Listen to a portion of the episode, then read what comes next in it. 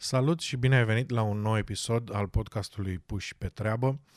Uh, m-am gândit că această introducere aș vrea să fie mult mai naturală. Uh, în trecut trăgeam foarte multe duble, uh, încercând să evit ăurile, băurile, bâlbele și așa mai departe.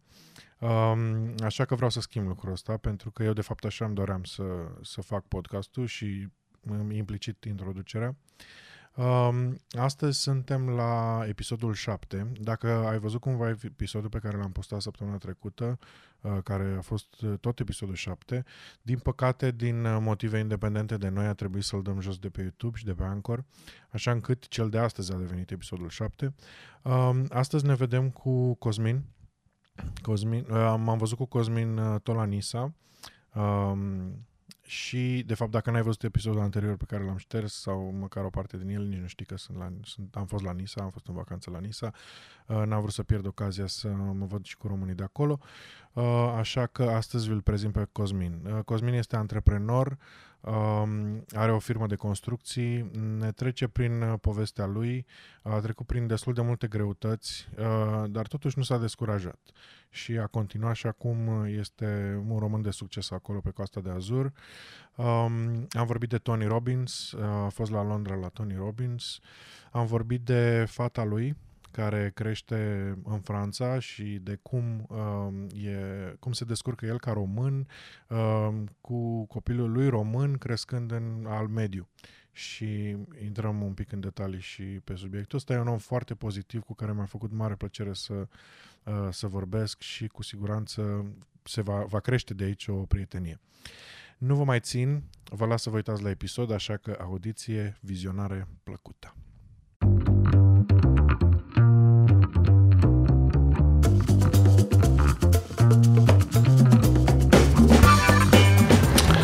Bun, fii atent, hai să încep.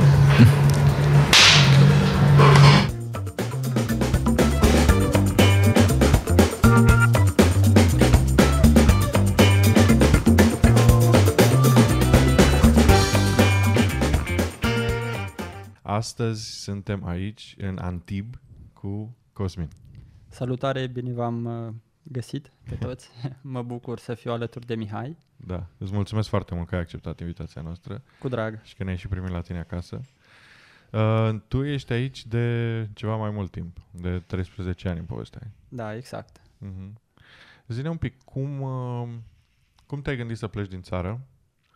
Uh, care a fost experiența venirii? Mi-ai zis așa un pic, dar poate intrăm un pic în detaliu. Și uh, hai să începem de aici și vedem. O după aia. Mm, în țară, cumva, uh, eu aveam uh, visul uh, european, uh-huh. așa îl numesc eu. Vedeam oamenii care plecau în afară și veneau, se întorceau în România pe o perioadă uh-huh. și își constru- construiau case, și luau mașini frumoase uh-huh. și credeam, în felul meu, credeam că în câțiva ani mergi în Europa, muncești un pic, uh-huh. vii în România și ai strictul necesar pentru tine, casa, mașina și mm. bani să-ți faci o afacere. Mm. Aveai ideea asta de a-ți face o afacere? O să intrăm un pic și în, în detaliu că tu ai o afacere acum aici. Aveai ideea asta de a-ți face o afacere uh, de atunci, uh, în România sau undeva aveai mindset-ul ăsta de... Da. Da? Cred că tot timpul uh, m-am gândit la lucrul ăsta, să fiu uh, independent, mm-hmm. să am o afacere în care să să-mi câștig existența prin uh, afacerea mea uh-huh. și nu m-aș fi gândit la o meserie pe care să o practic sau să mă duc să mă angajez uh, pe un post anume uh-huh. în afară sau în România după ce mă întorceam. Uh-huh. Asta era ceva în familie sau în jurul tău? Aveai oameni uh, pe care îi vedeai reușind în afaceri sau pur și simplu ideea de a avea un job nu te atrăgea? Pentru că odată, na, știi foarte bine, având o afacere, afacerile implică și un risc. Și unii oameni preferă să aibă un job liniștit și se, cu siguranța aia teoretică da. a unui job, uh, iar alți oameni preferă să intre în afaceri și să, uh, cu riscul pe care îl implică o afacere, totuși să-și câștige libertate. Acum când mă gândesc, uh, nu cunoșteam prea mulți antreprenori mm-hmm. pe mhm. vremea aia, mm-hmm. dar era ceva în interiorul meu care spunea mm-hmm că eu trebuie să-mi fac o afacere și să merg pe drumul ăsta. Mm-hmm. Mm-hmm. Și planul era să pleci în, pleci în afară, îți uh, faci niște bani, îți iei un garsonier, un apartament, o mașină și bani de început. Da, cam ăsta a fost planul mm-hmm. când, uh, când am vrut să plec uh, prima dată. Mm-hmm. Când a fost asta? Cam în ce an? Uh, dacă sunt 13 ani de atunci... Ar fi 2006. Da, cam uh, 2006, 2007. Încă eram, uh, încă eram minor și când am plecat prima dată uh, am avut nevoie de procură de la părinți, mm-hmm. precum că pot să părăsesc uh, România. România da. Ți-au dat procură? Mi-au dat procură, da. da. După, după multe rugăminți și mm-hmm. uh, au făcut lucrul acesta. Uh, plecarea a fost uh, foarte scurtă. Mm-hmm. Uh, deci visul european s-a împlinit, nu? A fost foarte scurt. Foarte scurt a fost. Uh, tipul care... Uh, pe atunci am plecat cu un microbuz din Piatra Neamț uh-huh. și undeva în, uh, în Austria uh, a fost un control de poliție și l-a, i-a verificat mașina, iar el avea numere false la mașină. Uh-huh. Au fost tot felul de probleme, toți oamenii din microbuz au uh, fost luați de poliție, duși într-un centru uh-huh. să stăm acolo, am stat, uh, am petrecut noaptea acolo și a doua zi am fost uh, expulzați uh, spre România. Uh-huh. Cu un, uh, Asta era înainte să fim în uh, Uniunea Europeană, nu? Da. da. Am fost uh, expulzați cu un an uh, interdicție în uh, Europa. Un an de zile nu aveam voie să intrăm în Europa. Wow. Cum a fost asta pentru tine? Plecând uh, cu planuri mari. A fost uh, foarte greu. Eram foarte dezamăgit. Câți ani aveai tu atunci? Uh, 17 ani. Uh-huh. Uh, foarte greu. N-am, uh, n-am avut răbdare să stau un an în România uh-huh. și m-am gândit eu că poate, poate merge să mai încerc o dată. Uh-huh. Am plecat din nou cu un prieten din, uh, din Piatra Neamț. Uh, la fel, am ajuns la unguri și acolo au spus uh, nu, nu puteți uh-huh. pleca mai departe, aveți interdicție, mai aveți câteva luni, mergeți în România și după aia uh-huh. puteți, puteți uh-huh. pleca. M-am întors în România, am mai stat câteva luni și în perioada aia a fost mai greu să-mi găsesc de muncă. Uh-huh. Uh, iar în Franța aveam uh, un, un prieten foarte bun uh, iar el mi-a zis, uh, vino că aici găsim, uh, găsim de muncă, uh-huh. chiar dacă nu ai bani prea mulți, te ajut eu la început și după aia găsim noi soluții. Uh-huh.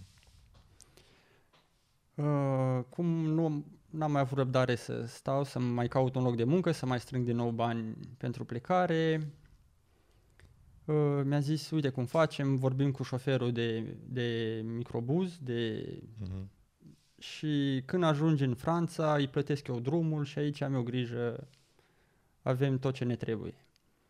Eu am zis El era aici pe Costa de Azur? Da, era aici uh-huh. deja. Și am plecat din România cu 5 euro în buzunar uh-huh. și pachet uh, pe drum. da. Uh, iar când am ajuns uh, pe la Ventimiglia, aproape de Franța, nu mai răspundea la telefon. Avea o problemă cu telefonul, nu știu ce s-a întâmplat. Și chestia e că... Te-ai gândit că îți trage clapa? Nu m-am gândit la lucrul ăsta, mm. îl cunoșteam foarte bine. Mm. Acum nu știam ce să-i spun șoferului. Păi uite, că ajungem într-o oră să vină prietenul tău, să ne dea banii da. și să ne plătești drumul. Da. I-am zis, păi uite, ok, dar nu răspunde la telefon, nu știu care e problema. El atunci a crezut că eu vreau să-i dau lui... Să-i tragi clapă, da. Să-i trag clapă, da. Și chiar nu a fost uh, intenția. Uh-huh. Și am spus, uite cum facem, îți las uh, piesele mele de identitate. Uh-huh. El uh, avea drum uh, România-Spania uh-huh. și am spus, uite când te întorci, ne întâlnim la uh, acolo unde oprești, îți aduc uh, banii ca să-mi iau uh, da, actele. Actele, da. Ei, și nu s-a întâmplat chiar așa. Uh, bine, nu prea a fost de acord, dar uh, nici nu a avut de ales, eu am coborât, i-am lăsat uh, actele și i-am spus, uite, te sun când am uh, banii. Uh-huh. Uh, între timp am întâlnit cu, cu prietenul meu după vreo două zile, aici în Franța. Și ce ai făcut în timpul ăla? Uh, păi, noi cumva Unde aveam un loc de un reper, trebuia să uh-huh. ne mhm. întâlnim uh, într-un loc anume. Și am ajuns acolo, el nu a fost, am, eu am ajuns uh, seara, pe, în jur de ora 4, uh-huh. Mhm. eu, nu era nimeni acolo și am așteptat până a doua zi. Și uh-huh. a doua zi dimineața a venit și ne-am întâlnit, uh-huh. dar uh, tot nu avea bani ca să da. îmi recuperez actele. Și a durat vreo două luni până mi-am găsit de lucru, până șoferul tot uh, țineam legătura cu el și spuneam, uite că n-am avut nicio intenție să se întâmple lucrul ăsta. Da. Uh, caut de muncă, cum găsesc de muncă, vin și îți plătesc drumul și mi-au actele. La un da. moment dat, el chiar se supăra, se spunea, păi bine, eu ți le vând și câștig mai mult uh, decât Dacă îmi dai. pașaport. Da, da, da. Nu s-a întâmplat, uh, i-am plătit chiar și cu dobândă, i-am mulțumit frumos și a fost, a fost ok.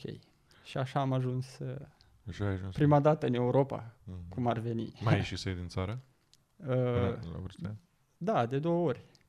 Cu austriecii și cu ungurii, da. nu? da. da. Cum a fost experiența asta pentru tine, mai ales că tu te așteptai la altceva, cumva, uh, dacă înțeleg bine, credeai că vine Europa, ți-ai luat de muncă, mai ales e și o vârstă, bine, e o vârstă la care e foarte multă energie și drive, așa, dar în același timp, uh, nu știu cum e, planul de acasă nu se potrivește cu ăla din târg. Um, te-ai A... gândit să te întorci? Te-a, da. fost... După prima săptămână deja nu mai vroiam să stau. Uh-huh. Era foarte greu, uh, trebuia să stăm într-un centru unde erau cazați emigranții, să spunem, sau persoanele care nu au uh, casă, uh-huh. sunt uh, centre speciale în Franța unde te duci și poți să locuiești acolo pentru o perioadă, uh-huh. adică doar seara poți să dormi. Uh-huh. Te trezești dimineața, îți iei lucrurile și pleci. Uh-huh. Și nu mi-a plăcut deloc îți dau de uh, mâncare experiența. Te ajută, da. Îți dau de mâncare, duș, bănesc. Da, exact. Da. da. Uh-huh. Dar uh, oamenii care erau acolo și um, atmosfera nu mi-a plăcut deloc și după trei zile am spus, uh, uh, era în ianuarie, am ajuns uh, pe 8 ianuarie în mhm. Franța și am spus la prietenul meu, ori facem altceva, ori plecăm de aici, că eu nu mai stau, nu, nu-mi mhm. place deloc. Și am dormit pe plajă câteva seri, uh-huh. După care am găsit o casă care era abandonată, uh-huh.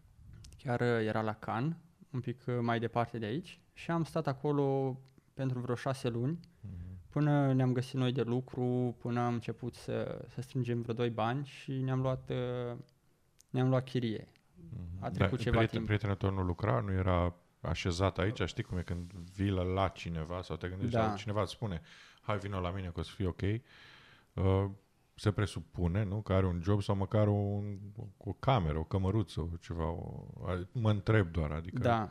n-ai uh, fost, cum, da, pentru un timp a avut și apoi n-a mai, n-a mai lucrat mm-hmm. și a ajuns în situația în care da. nu putea să-și permită o, o chirie mm-hmm. și cumva a luat-o din nou de la zero. Mm-hmm. Uh, și noi vorbisem înainte să se întâmple lucrul ăsta, vinul lasă că ne descurcăm noi mm-hmm. și oricum chestia că a fost o experiență interesantă. Acum, uitându-te Acum, da, da. înapoi. Și până să ne căutăm casă, să ne luăm chirii, chiar uh, am cumpărat mașini și dormeam în mașini. Mm-hmm. Era, mergeam cu mașina la lucru mm-hmm. și apoi seara dormeam în mașină. Mă gândesc că trebuie să vrei. Trebuie să vrei să reușești ca să treci prin lucrurile astea, știi?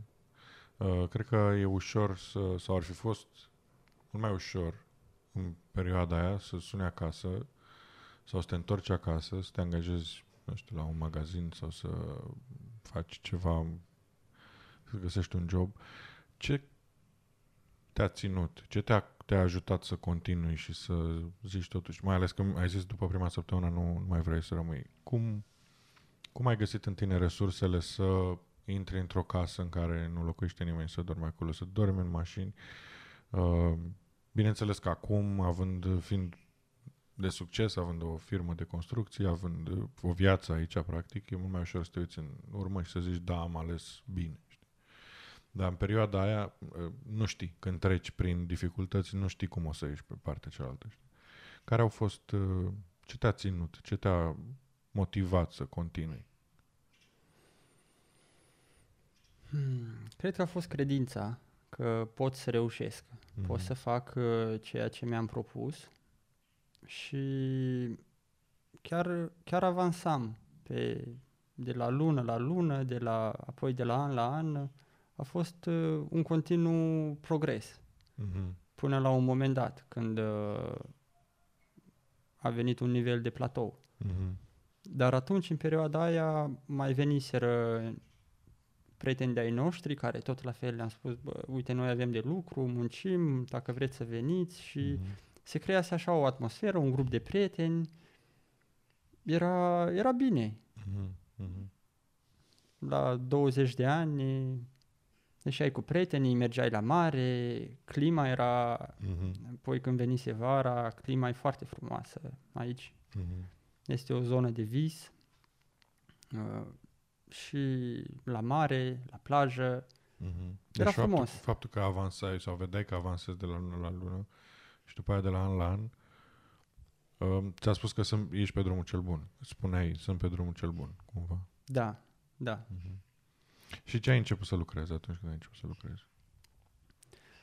Uh, am intrat în uh, construcții, uh-huh. pentru că este cel mai ușor de găsit de, de muncă când vii și nu ai experiență și nici studii superioare, uh-huh. să fii uh, specializat într-un domeniu. Uh-huh. În construcții se găsește de muncă, pentru că uh-huh. este cerere.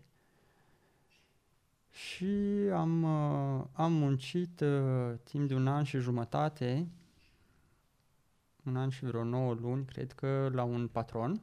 Uh-huh în uh, construcție, iar după aia el uh, și-a închis firma. Avea probleme, nu, nu o gestiona prea bine. Era francez? Uh, da, era francez, uh-huh. de origine arabă. Uh-huh. Și-a închis firma și... Și atunci am avut uh, posibilitatea să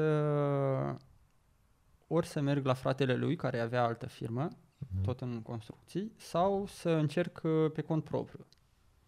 Ce înseamnă asta pe cont propriu? Să-ți faci, să-ți faci firmă? firmă, da, și să, să muncești, să mm-hmm. începi startup-ul. Mm-hmm. pe cont propriu, da, un startup în uh, construcții. Uh, între timp, uh, în România, eu aveam o prietenă mm-hmm. de, de mai mult timp și între timp a venit aici. Mm-hmm ne făcusem noi planuri să, să ne stabilim uh, în Franța, să, să trăim aici cum, cum ar veni. Mm-hmm. Și ea a rămas însărcinată când, uh, chiar în momentul în care nu mai aveam eu de muncă. Aha. Și atunci, chiar atunci era și în perioada crizei, venise și criza economică mm-hmm. în mm-hmm. lume și în Europa nu știam prea multe despre criză și despre riscurile ei și am hotărât uh, să, să-mi fac propria afacere în construcții. Uh-huh. Acum, dacă privesc în urmă, cred că m-ar fi speriat mult uh, lucrul ăsta, o criză financiară și tu uh-huh. îți faci firmă, da. toată lumea închide, tu îți faci firmă, știi? Da. uh, da, și am început cu pași mici, lucram foarte mult, banii nu erau foarte, da. serviciile nu erau foarte bine plătite pentru că marea majoritate profitau. Da. A, ți-ai deschis firmă, vrei să muncești, uite, noi avem de lucru. Dar Ia prețurile, jumătate. da, uite, prețurile astea, dacă vrei da. să lucrezi... Că e criză. Da. Am mers și aici, în România era chestia, domne, e criză, nu avem mulți bani, nu prea avem bani.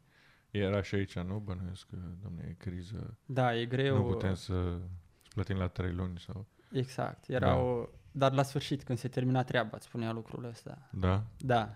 adică treaba trebuia făcută și când trebuia să vină banii, mai trebuie vedem. să mai aștepți un pic, că e cam greu în perioada asta. da, da.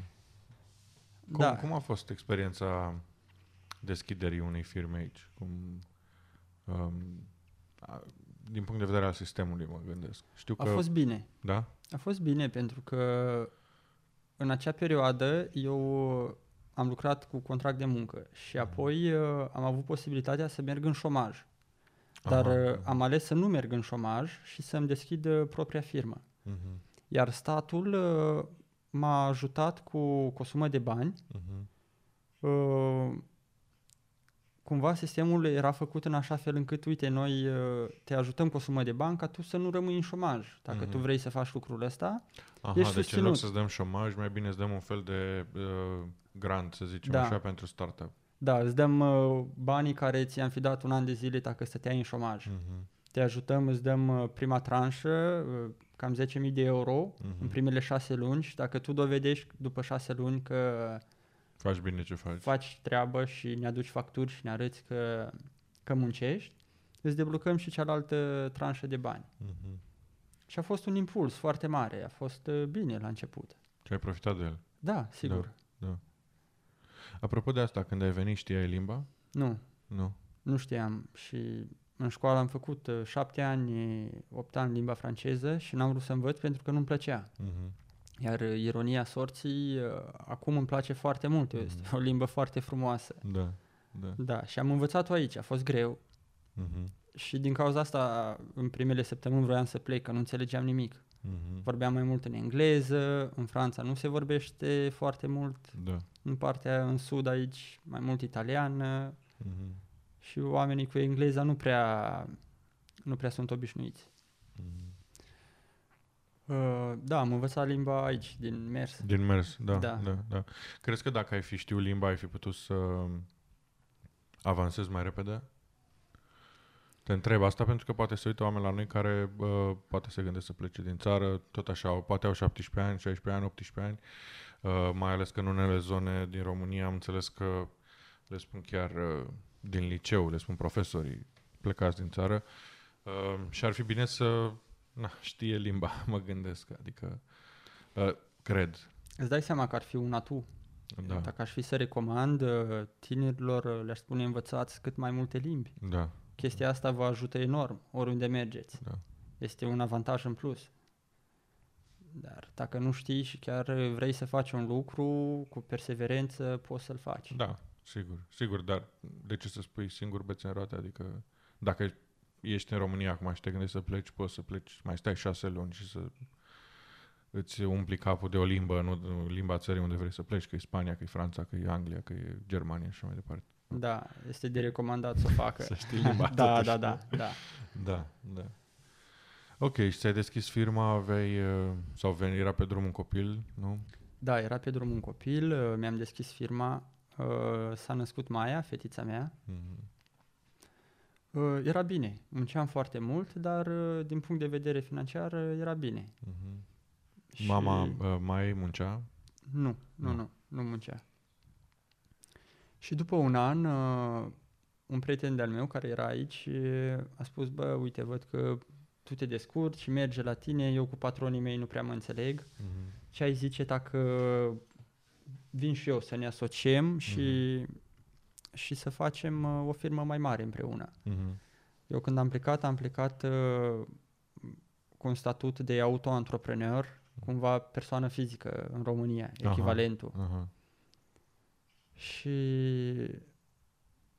mi-a surâs ideea Mhm. cu, cu prietenul și asociatul meu actual și am zis că ok, hai să încercăm, nu avem nimic de pierdut.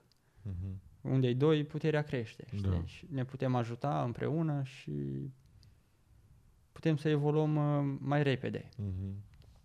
Acum uh, trei sunt uh, sunt vreo 9 ani, 9 ani probabil de când, 8 ani, de când avem uh, firma împreună și colaborăm.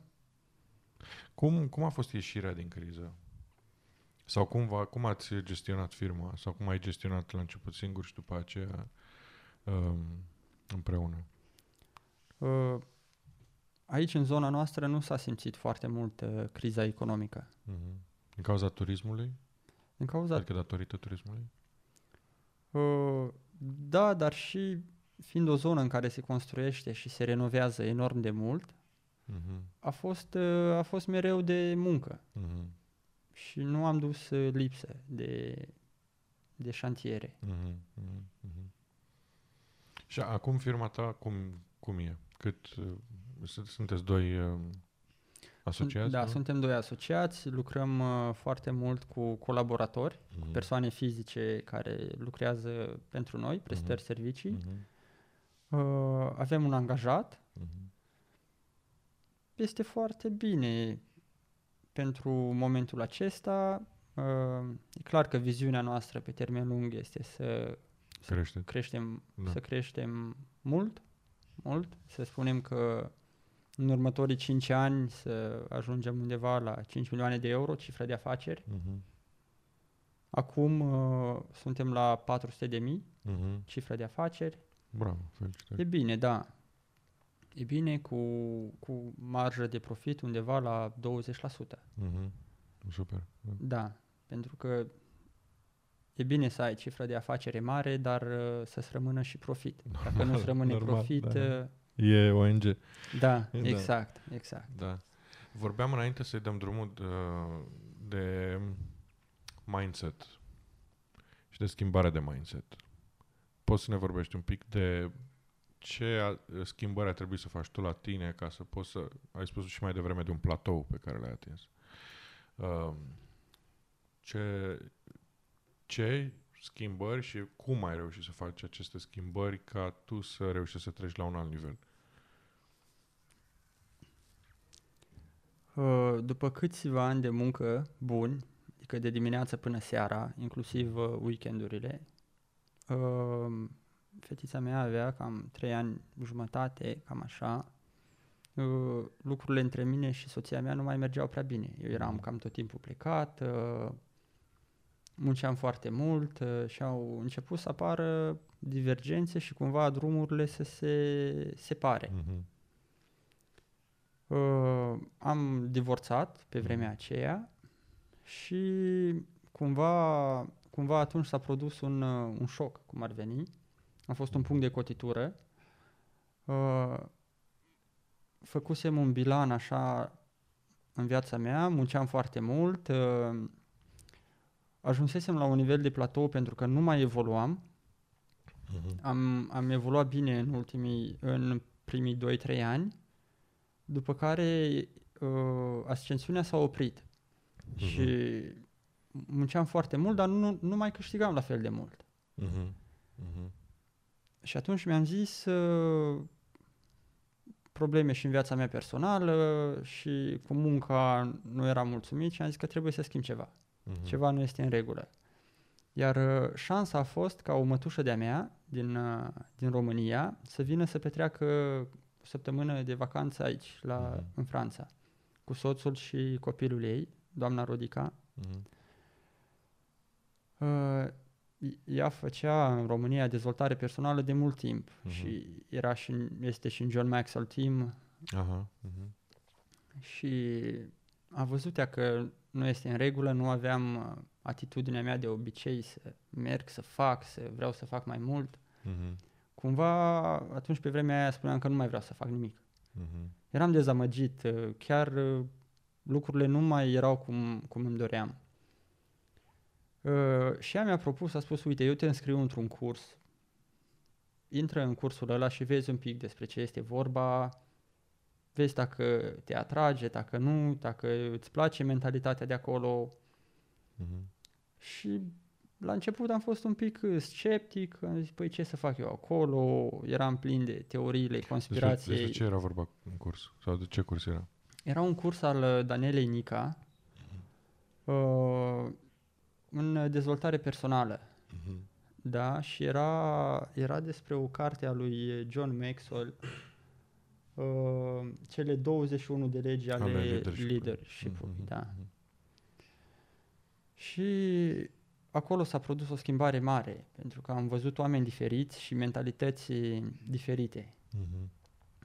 Și după aia am, uh, am, am făcut cursul acela și am continuat. Că nu m-am Cursul oprit. era online sau te duceai Era în țară? online, Era online. da, era un Mhm. mastermind online, Mhm. erau vreo 12-13 participanți Mhm. și o dată pe săptămână ne, ne întâlneam la o oră stabilită și făceam mastermind-ul în fața calculatorului. Mhm. Mhm.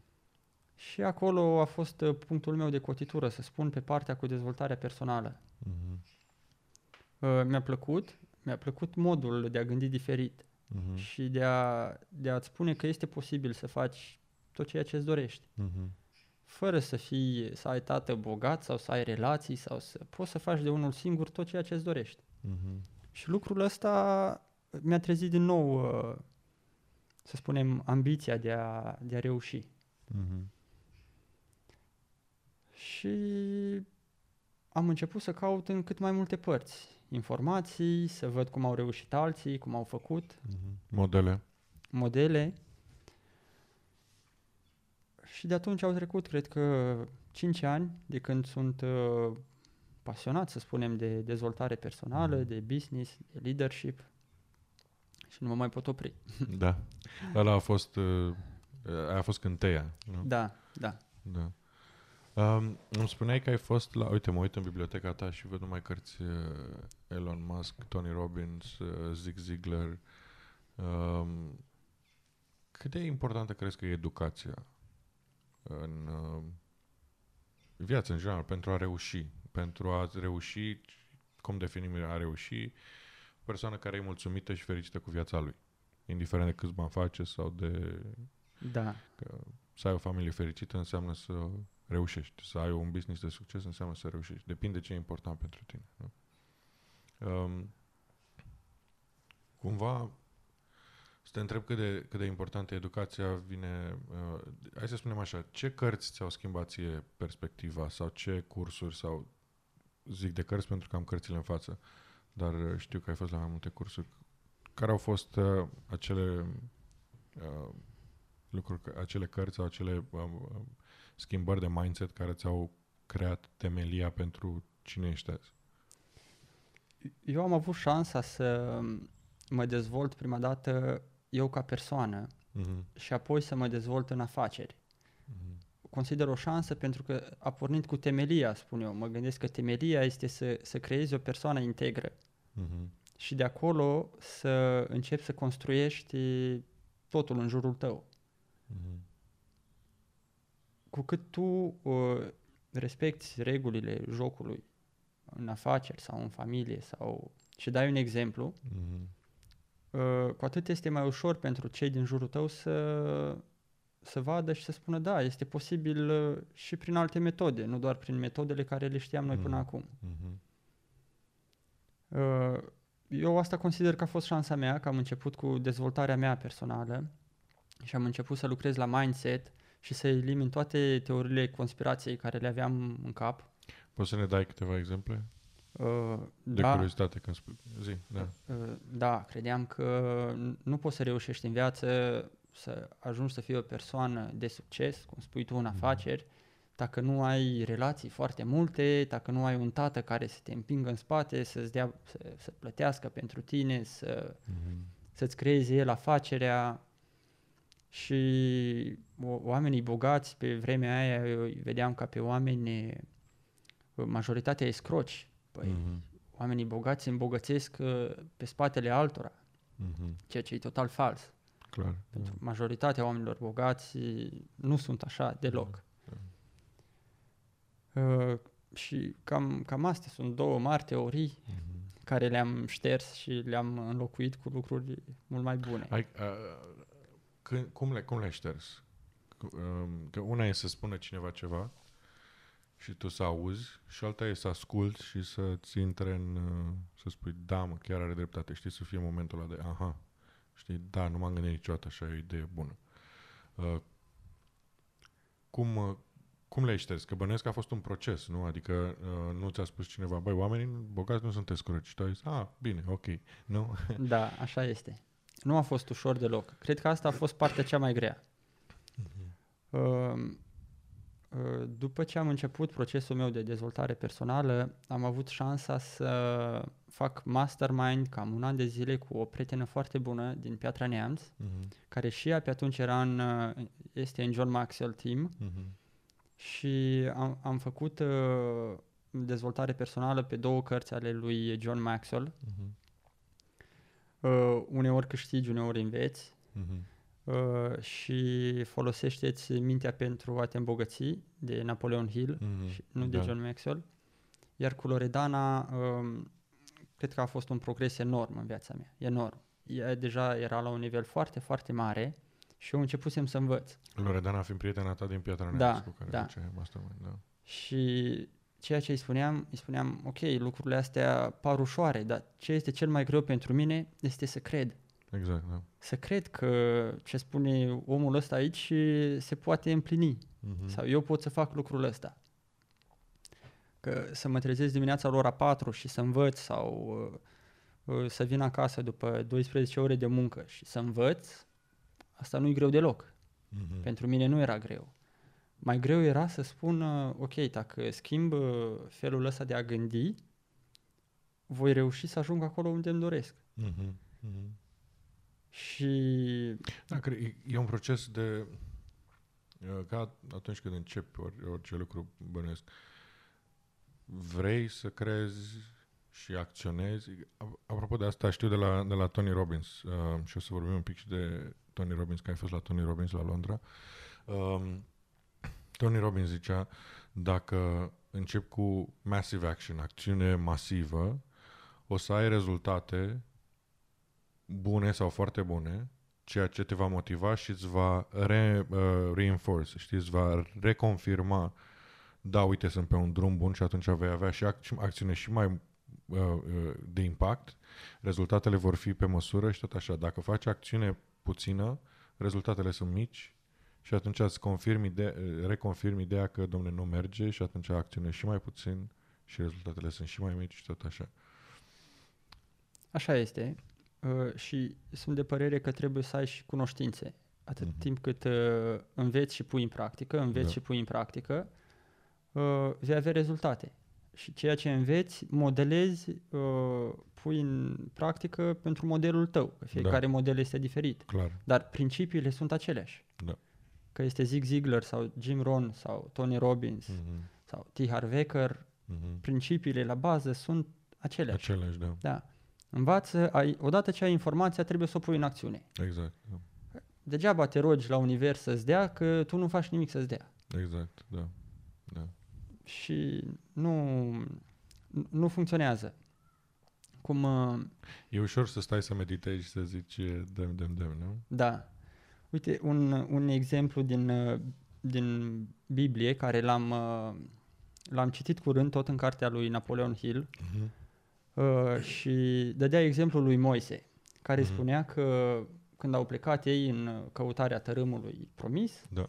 au mers prin deșert o perioadă și la un moment dat vine un grup de persoane la el și îi spune Moise, nouă ne este sete, ce facem? Păi el spune, uite, rugați-vă și rugați-vă la Dumnezeu și veți primi apă. Mhm.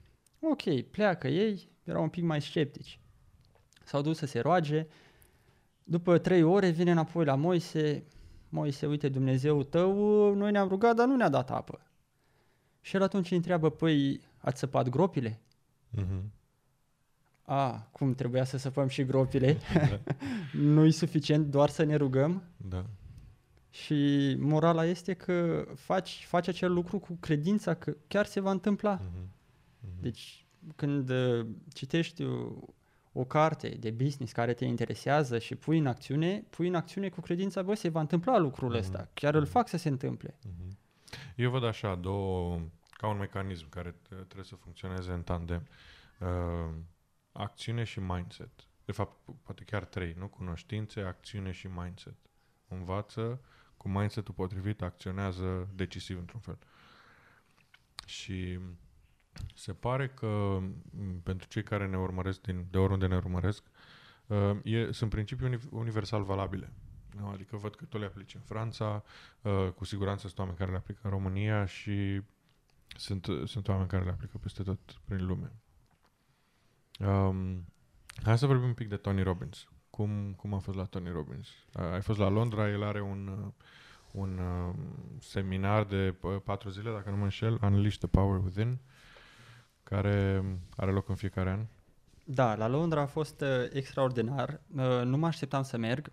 A fost o surpriză. Un uh, prieten foarte bun, Cătălin din Paris, uh, mă sună în uh, prin iarnă și îmi spune uh, Îți ridică asta un pic mai așa? Da. îmi spune, uite, uh, avem bilete pentru Tony Robbins, uh, vrei să mergi la Londra? Mm-hmm. Sigur, cum să nu merg? Și atunci mă întreabă, tu știi pe Tony Robbins? Ai, da, cum să nu-l știu? Păi ascult toate videourile pe YouTube, mă uit, mm-hmm. am cartea lui, sigur că îl știu. Și el spune, bine, ok. Mergem în Londra, peste o lună suntem acolo, prezenți. Mm-hmm. Foarte entuziasmat, am zis, gata, ok, mergem la Londra. Uh, ajungem acolo cu un grup de prieteni din România. Uh, prima zi a fost foarte intensiv, deci foarte mm. intensiv. Îți dă atât de multă informație și lucrează foarte mult la mindset-ul tău, încât ești de acolo plin de idei, plin de energie, mm. este extraordinar. Uh, a doua zi, la fel, uh, în sală erau, uh, deja ajunsesem în primăvară în Londra și era destul de rece, mm-hmm. dar în sală cred că era mai frig decât afară. Și cumva au spus, păi facem lucrul ăsta anume ca să nu adormiți, că da. să vă fie frig, Special, să vă ținem da. în priză, știi? Și a fost, uh, a, a fost o atmosferă ca la un concert rock. Deci deodată meditai acolo, făceai ce făceai și la un moment dat intra Tony pe scenă și cu muzica la maxim și începeai să sari, să... Mm. Era extraordinar, eram 12.000 de persoane wow. din uh, toate colțurile lumii. Mm-hmm. Vreau să te întreb un pic, scuză-mă că te întrerup, dar um, unii oameni poate au văzut documentarul pe Netflix, uh, I'm Not Your Guru, um, și când vezi lucrurile astea din afară, sau vezi filmulețe pe YouTube și vezi oamenii care sar și sunt entuziasmați și zici, băi, e ca o sectă și sunt nebuni, sunt un pic, uh, au luat o razna sau ce se întâmplă. Sau oamenii zic, se pot gândi, băi, eu n-aș face așa ceva, eu nu mă duc acolo să, ok, vreau informațiile, dar nu mă duc acolo să mă zbat, să fac nebunul, știi? Um, cum am putea să... Eu n-am fost la Tony Robbins, dar mi imaginez, în primul rând, dacă mă duc acolo, vreau să iau tot din experiența aia și atunci automat o să um, fiu de acord și o să mă, adică vreau să, să um, iau tot stimulii și uh, auditiv și vizual și nu știu ce și dacă ne, trebuie să dansăm, dansăm sau dacă trebuie, pentru că sunt conștient că e o chestie de relaxare a minții și așa mai departe. Sigur. Um, ce ai putea să le spui celor care văd anumite uh, bucăți din seminarul lui Tony Robbins sau seminarii de genul ăsta și văd oamenii disperați în extaz, um, la ce ajută sau la ce ai simțit, cum ai, uh, ce te-a făcut pe tine să go along with it, știi, adică să te ajute să... Uh, în principal, Tony vrea să spună că poți să schimbi starea uh-huh. într-o secundă. Uh-huh. Starea. Și la ce se referă că uh, și eu obișnuiam să fiu supărat uh, pe un lucru săptămâni întregi. Uh-huh. Adică până trecea. Adică trebuie să-i dai timp uh, supărării uh-huh. să treacă sau... Și chestia e că ne facem foarte mult rău cu mâna uh-huh. noastră. Uh-huh. Și el spunea, uite, poți să fii fericit acum sau peste 5 secunde să fii trist. Uh-huh. Și normal. Și tocmai asta încerca să ne arate. Mă, stăm aici, medităm, suntem concentrați la o chestie, uh, vorbim despre problemele noastre, despre ce ne afectează pe noi foarte tare, suntem uh, demoralizați sau uh, nu ne simțim foarte bine. Și deodată toată lumea începe să se simtă bine, să danseze, să spună mm-hmm. Wow, suntem aici împreună, vom face un lucru frumos. Mm-hmm. Și atunci îți dai seama că, uite, că mi-am schimbat starea. Uh-huh, deci uh-huh. el uh, nu doar că îți spune, chiar și îți arată. Uh-huh. Deci așa schimbi starea, de la o secundă la alta și așa trebuie să faci. Da. Știi exemplu cu copilul? Copilul acum râde, acum plânge. Da, da. El are da. starea asta automat, uh-huh. noi o pierdem cu timpul. Da. Mi-aduc aminte când eram la facultate la actorie, trebuia să faci, aveai diverse scene și toată în, um, profesorul spunea, du-te la ea și pupă sau nu știu ceva, aruncă și tu spuneai, domnule, dar nu, nu-mi vine să fac acțiunea asta, știi? Du-te și fă, îți dădea o acțiune de făcut, du-te și aruncă, nu știu, cărțile sau... Și zicea, dar nu, nu vine să fac acțiunea asta și nu, nu vine. Și zicea, nu mă interesează că nu-ți vine. Trebuie să faci să-ți vină. Știi? Uh, și cumva, auzind mai de mult uh, și la Tony Robbins chestia asta, mă gândeam uh, Băi, am, eu chiar am învățat în facultate, uh, în 5 ani, să fac să-mi vină. Adică mie poți să-mi spui orice, eu, um, într-o scenă, știi, pot să fac, să, să-mi justific mie, mental și psihologic și emoțional, să fac acțiunea Și după aia, auzind, uh, ascultându pe Tony Robbins la un moment dat și uh, uh, auzind ce spunea el, exact ce ai spus și tu mai devreme, zic, mă, dar eu am învățat să fac chestia asta. Eu, la facultate. De ce, nu, de, ce nu o folo- de ce o folosesc doar pe scenă și în viața mea de zi cu zi, exact Da. cum spui tu, poate să mă afecteze ceva două săptămâni. Când știu să fac chestia asta, doar că nu, o pun în aplicare doar pe scenă, nu o pun în aplicare în viața mea, știi? Da. E ca și cum tu lucrând în, co- sau având o firmă de construcții, uh, faci la toată lumea, dar ție în casă nu-ți faci, știi? Uh, și, și la mine a fost o, o schimbare de, de mindset. Uh, când ai fost la, la Tony Robbins? A fost în uh, primăvară, anul Primăvara acesta. asta? Da, Mhm, da. mhm, mhm. Cum simți că te-a ajutat? Ce te-a... Ce ai schimbat sau ce... Uh, mi-a, După. întărit, mi-a întărit convingeri pe care le aveam. Mhm, Uh, în iarnă, cumva, mi-am dat seama de niște lucruri, pare, pare tot le-am auzit uh, și în, și în mai multe cărți. uh, Urmăresc pe Andreea Roșca cu podcasturile ei din Mhm. România. mhm, Venise Marius Ștefan de la Autonom, începuse să vorbească și la un moment dat spune un lucru interesant despre viață, că uh, noi în, uh, în majoritatea timpului, când se întâmplă ceva, o problemă, uh, trebuie, trebuie să vedem ce putem noi schimba în momentul acela. Mhm, Ce putem schimba când ne vine o problemă sau când cineva începe să, să se comporte ciudat și ce putem noi schimba? Dacă Mhm. putem noi schimba comportamentul lui. mhm. Nu putem, Da. nu avem puterea asta. Tot ce putem schimba este noi și în interiorul nostru, cum ne Mhm. comportăm noi. Mhm, Și atunci automat totul se schimbă în jurul nostru. mhm, Că știm să analizăm sentimente, știm să ne dăm seama că trebuie să ne păstrăm calmul dacă e situația mai tensionată mhm. Și atunci Adică, Uh, sing- da, singura persoană pe care pot să schimb în momentul ăsta sunt eu. exact, Indiferent de ce face persoana. exact, respectivă. exact. La ce am eu controlul? Da. Mhm. Mă Unde- controlez pe mine. Mhm. Păi mă controlez, da? Și atunci uh, toate evenimentele care ți se par uh, Asta un pic mai aproape. care ți se par uh, extraordinare, de grele sau Mhm. în momentul acela devin uh, simple întâmplări care trebuie să le rezolvi. Pe care trebuie, peste care te înveți să treci. Da. Mhm. Um, și la Tony uh, mi-am uh, a vorbit și el foarte mult despre lucrul ăsta și, și tot s-au confirmat uh, teorii pe care, pe care le auzisem și atunci le, le cimentam foarte bine. Mhm. Mhm. Și m- mi-am luat și o lecție foarte importantă în, uh, la seminarul acela. Uh, Cătălin mă întreba să îl cunoști pe Tony, știi ce se întâmplă acolo? Eu, da, da, Mhm. sigur. Dar nu știam că se merge pe foc. Aha, da? Aha. Da, Aha. că te descalți Ați și făcut și mergi... asta, da? da, Aha. am mers pe cărbuni încinși. Mhm. Eu nu știam și am Mhm. ajuns acolo și el tot vorbea despre chestia asta, eu credeam la... Chiar nu știam. Mhm. Și spuneam, ok, este doar uh, Așa, mental, da. este doar uh, în, uh, nu se pune în practică. Mhm. Și la un moment dat, toată lumea ne descălțăm, el ne arată cum să mergem, ne pregătește mental pentru lucrul ăsta. Și îl întreb pe Cătălin, Cătălin, dar ce, ce trebuie să facem după asta? Păi să mergem pe foc, Mhm. pe cărbuni încinși. Cum să mergem pe cărbuni încinși? Păi da, nu te-am întrebat dacă știi. Și ai zis că știi. e, și atunci am înțeles că Că nu știi. că nu știi, da. Și când cineva îți explică un lucru, să le, să, să le explice. Mhm. Știi ce se întâmplă acolo? Bă, probabil, dar spunem tu dacă știi și am învățat, uh, am învățat Da. Să nu lucrul ăsta. presupui. Da. Să nu presupui că știi ceea ce nu știi. Da, da. Și am mers, Cum a fost? uh, Cum a am mers pe fost? cărbuni încinși și a fost uh, extraordinar. Uh, La fel, Tony vrea să-ți arate că, uite, dacă tu mergi pe cărbuni încinși, care ți se pare un lucru extraordinar sau foarte greu, Mhm. înseamnă că poți să treci peste orice se întâmplă, e- orice eveniment care vine în viața ta. Mhm. Și așa este. Mhm. Uh, chiar, cum, ard? Adică, ce întrebare.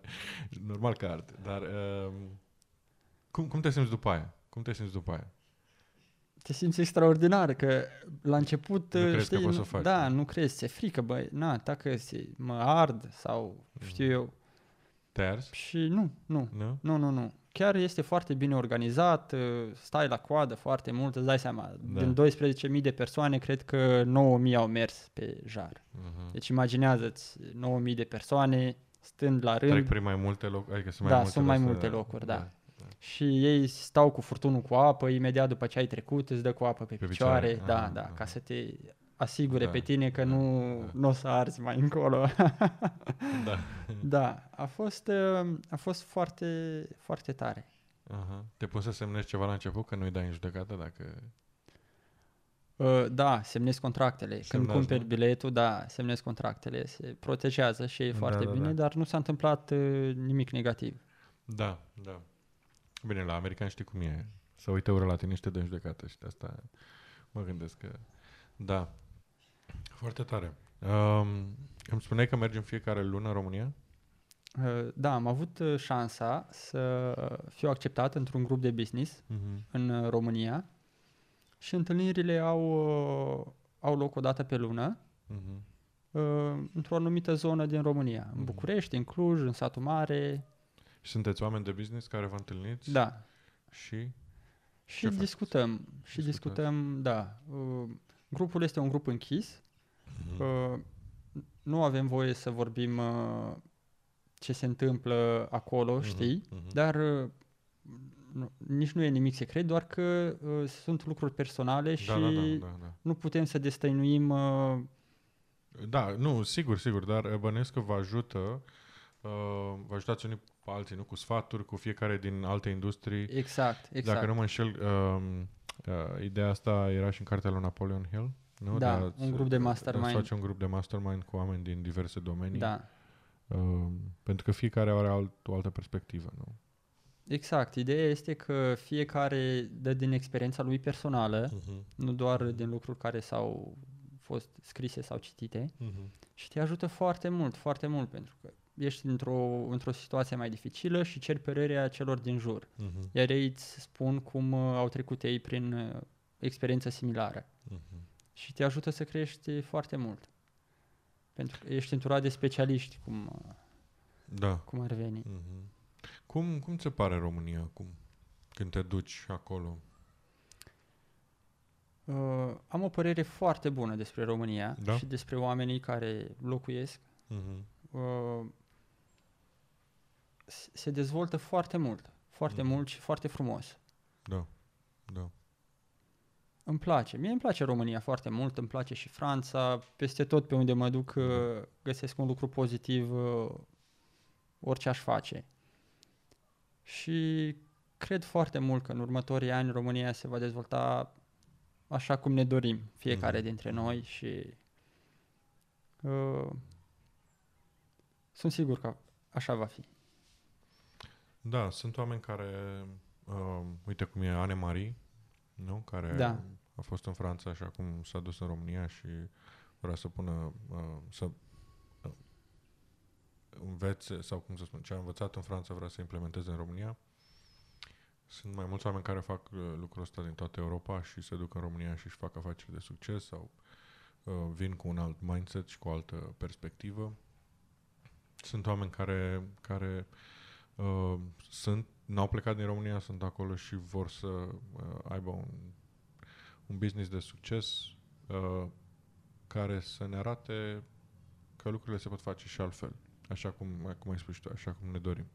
Eu întotdeauna am crezut că răspunsul pentru problemele din România vor veni din partea privată, din antreprenoriat, nu vor veni de la stat, adică oamenii care așteaptă la stat, eu nu cred că vor uh, vor... Cum e aici în Franța? Oamenii, cum, cum, uh, oamenii sunt... Uh, Fran- te întreb asta pentru că Franța e un pic, uh, ce puțin din ce am văzut eu, e un pic socialist, așa, adică așteaptă oameni, uh, statul încearcă să implementeze tot felul de programe și așa mai departe și um, pe francezii vezi din experiența ta um, oameni puși să facă, să rezolve ei o problemă sau mai degrabă să facă presiune pe stat să vină ei cu o soluție. Uh, Sunt două aspecte diferite. Cei care lucrează pentru stat Mm-hmm. uh, și au, au responsabilitățile lor și așteaptă ca cei mai mari să ia decizii pentru ei, Mm-hmm. iar în partea privată oamenii se descurcă și fac uh, lucrurile să se învârte. Mm-hmm. Tot timpul cred că a fost așa și vezi antreprenori francezi care ajung uh, ajung la un, un succes uh, fenomenal Mhm.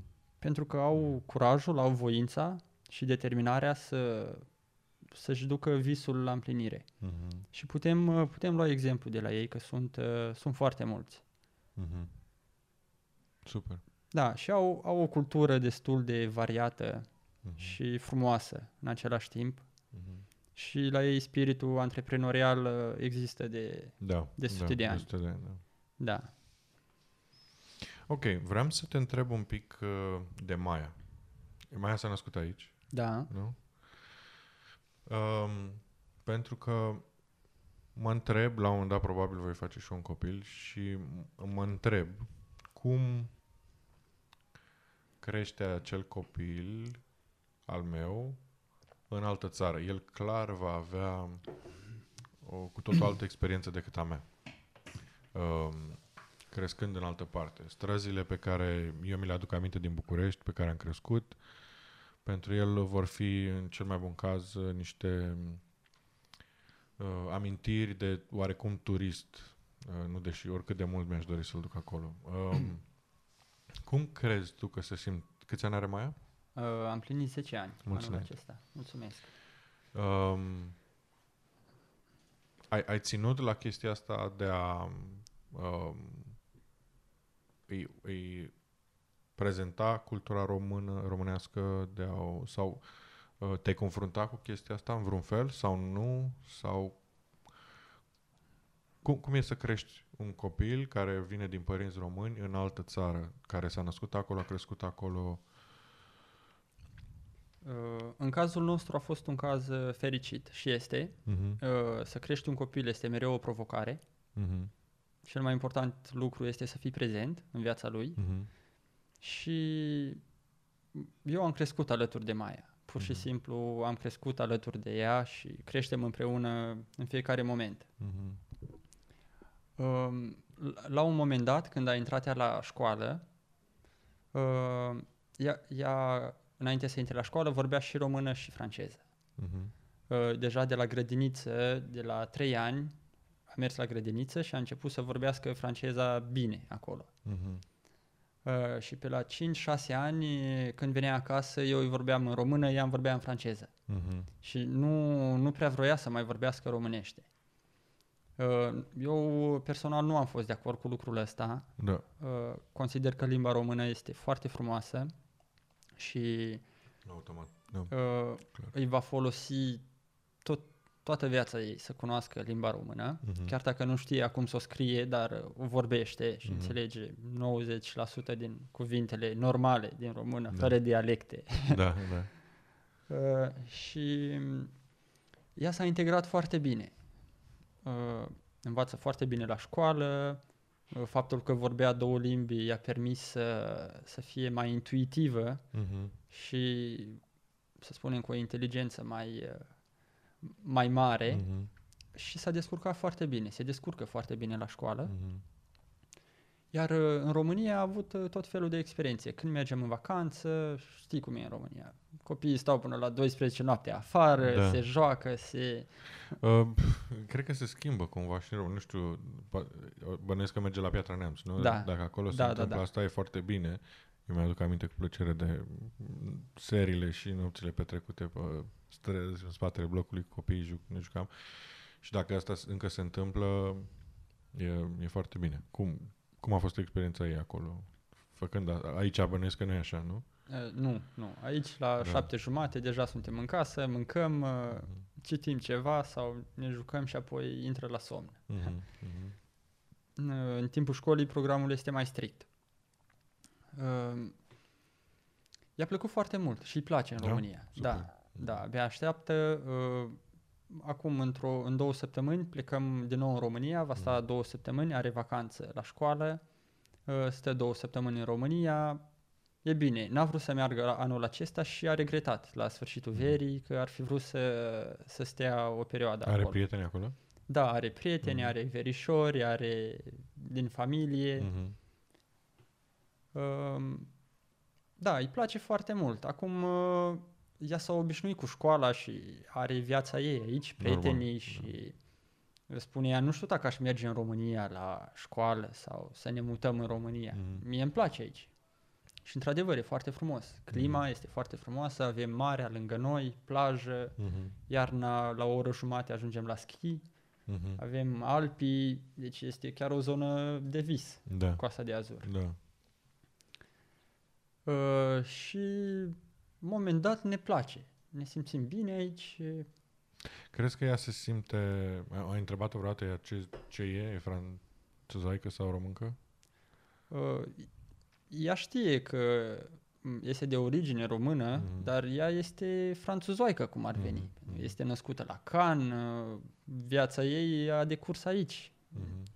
Este de origine română, dar uh, naționalitatea ei cumva pentru da, ea da, este da. francez. Da, da, da. Cred că uh, părerile sunt împărțite. Cred că fiecare... Sunt mulți, sunt mulți copii în, în situația asta și cred că depinde foarte mult de părinți ce, cum doresc să-i crească sau să-i să-i uh, dacă vor să le ofere și din cultura românească bogată, nu? Ce, ce pot avea. Ar fi păcat dacă n-ar face lucrul acesta. Uh-huh. Pentru că este o țară extraordinară, România, cu o cultură bogată, cum uh-huh. spui, și cu avem niște peisaje în România și niște locuri minunate. Comparând cu Alpii? Nu, nu comparăm cu Alpii uh, care sunt mai uh, care sunt mai frum, ce peisaje sunt mai frumoase, ci comparând cu Alpii, mă gândesc, cineva care a văzut Alpii, Alpii se mai poate bucura de Carpați? Sigur că da. Este total diferit și nu putem mm-hmm. compara muntele Ceahlău cu Izola 2000. Mm-hmm. Este diferit și fiecare lucru are frumusețea lui. Da, da, da. Ok. Um, unde te vezi de aici încolo? Dacă ar fi să ne uităm așa pe șezlongul ăla și acolo să fie Cosmin peste 5 ani, cum arată Cosmin peste 5 ani? Uh, sper să arate la fel, adică să nu îmbătrânească mai mult. uh, să progresez, asta îmi doresc. Uh-huh. Să progresez, uh, uh, drumul către succes uh, așa cum vede fiecare succesul în, în prisma lui, uh, pentru mine este progresul, un progres continuu. Uh-huh. Și cum mă văd în stare perfectă de sănătate, să mă bucur în continuare de, de familie, de prieteni, uh-huh. de viață, de afacere, pentru că afacerea pentru mine este ca și o pasiune. Uh-huh drumul către antreprenoriat uh, abia a început și îl văd uh, cu foarte mult entuziasm mm. pentru viitor.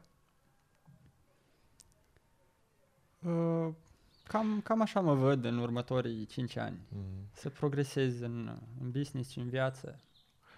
Te-ai gândit să faci o paralelă între Franța și România ca business? Adică, nu știu, să construiești case aici și să le vinzi românilor sau, sau alte, orice alte. Deci să faci o conexiune între Franța și România pe zona de business? Sigur, este posibil, dar uh, uh, am învățat, cel puțin la nivelul în care mă aflu, că nu poți să faci un business în Franța și unul în România și să ori, ori trebuie să-ți împarți timpul o mhm. săptămână mm-hmm. în Franța, o săptămână în România. Trebuie să fii acolo fizic. Trebuie să fii acolo fizic, da. Mm-hmm.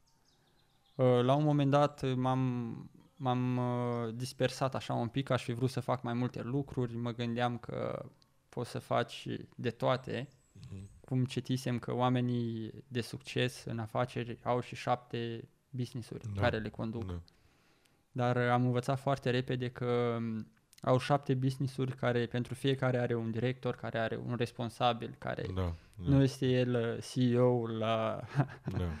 Da. El Are ia toate principal. deciziile. Da. Și restul sunt... Uh... Am învățat că trebuie să faci un business, să-l aduci acolo unde trebuie, să pui persoanele potrivite să-l conducă în locul tău uh-huh. și atunci tu poți să mergi să faci altceva. Uh-huh. Uh-huh. Cum uh, băne, lucrați cu francezi și cu români, bănuiesc, nu? Da. Lucrați mai mult? Cu, cu cine lucrați mai mult? Cine sunt clienții noștri? Da, da. În idee, așa, da. Dacă bănesc că aveți clienți francezi, de fapt, asta Da, ce este, Da, da, da. întreb. Că vreau să duc un pic discuția, să te întreb din experiența ta și de, de rasism un pic. Dacă, pentru că noi am avut-o în Franța, Italia, Spania și nu numai, am avut-o la un moment dat o imagine foarte proastă. Și dacă asta s-a reflectat în vreun fel în experiența ta.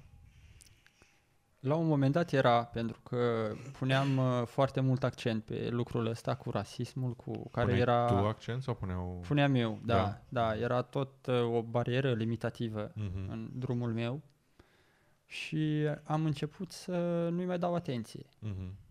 și că am învățat și că percepția este realitatea. Mhm. Felul în care vedem noi lumea și viața va deveni realitatea noastră. Mhm. Mhm.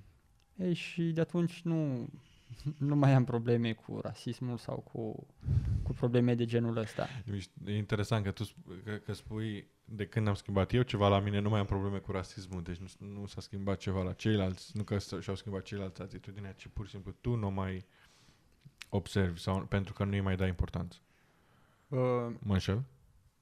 ai dreptate și rasism foarte mult la în sensul adevărat al cuvântului nu este. Mhm. Nu este. Bine, noi spunem rasism, dar de fapt ne referim la discriminare. Că La rasismul e- discriminare, da. da, și trebuie să fii conștient de faptul că în orice țară vei merge, ajungi într-o țară străină, în care tu ești străin, Da. nu ei sunt străini. Corect, da. Și că dacă vrei să te integrezi acolo, trebuie să respecti legile lor, cultura lor, Mhm. obiceiurile și atunci vei fi acceptat. Da. Dacă tu mergi cu obiceiurile, cultura ta și cu m, legile tale în acea țară și vrei să te impui, Vei pierde. vei pierde.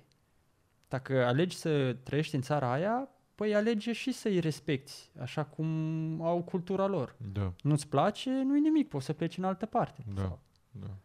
Și atunci înțelegi că ai ajuns acolo, ok, respectă-i prima dată și vei vedea că ei te vor respecta pe tine.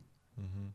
La tine a fost, uh, am mai vorbit asta și cu prietenii mei de la Londra, la tine a fost o decizie conștientă să te integrezi? Adică ai spus la un moment dat, vreau să mă integrez aici? Sau ți-a venit natural? Pur și simplu ai, te-ai integrat fără să...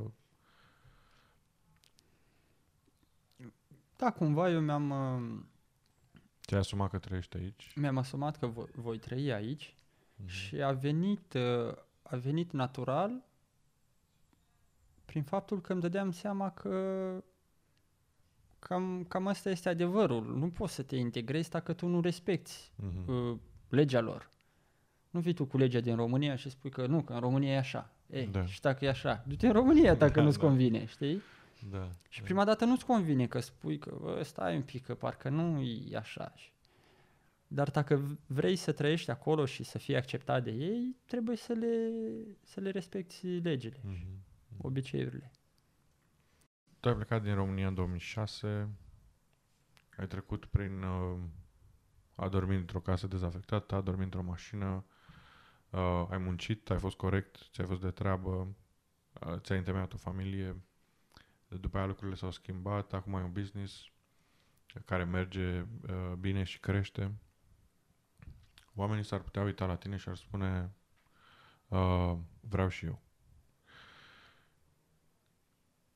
Ce îi spune cuiva care se uită la noi și se gândește să plece din România la ora actuală, din perspectiva ta și din experiența ta? Um, Mă gândesc că ar fi, ar fi foarte bine dacă ar încerca în România să construiască ceva Mm-hmm. sau să facă un business. Mm-hmm. Sunt foarte multe proiecte uh, pe care oamenii de afacere din România le dezvoltă Mhm. și au, au nevoie de intraprenori sau de Mhm. auto, auto-antreprenori Mm-hmm. care să facă aceste proiecte propriu-zise. Mm-hmm. Poți să ne dai câteva exemple? Și uh, înainte să-mi răspunzi, spun de ce. M- Mi imaginez pe cineva care stă în Piatra Neamț, stă în Călăraș, stă în București, se uită la noi și zice, păi n-ai mă ce să faci, că uite guvernul, că uite primarul, că uite, nu știu, biserica, uite ce, că eu mă duc uh, la primărie să vreau să-mi fac o, baie sau vreau să-mi fac o, nu știu ce, un, uh, o extensie la casă și îmi trebuie nu știu câte și până în, uh, de astea, autorizații și până nu-i dau nu știu ce sau până nu se întâmplă nu știu ce. Um, fiecare unde trăim avem așa un... Uh, trăim în lumea aia, știi, și mintea noastră cumva este în lumea. Tu trăiești în Franța, eu în Londra și mai departe. Cum... Ce ai răspunde cuiva care spune, domne, nu se poate, în România nu se poate?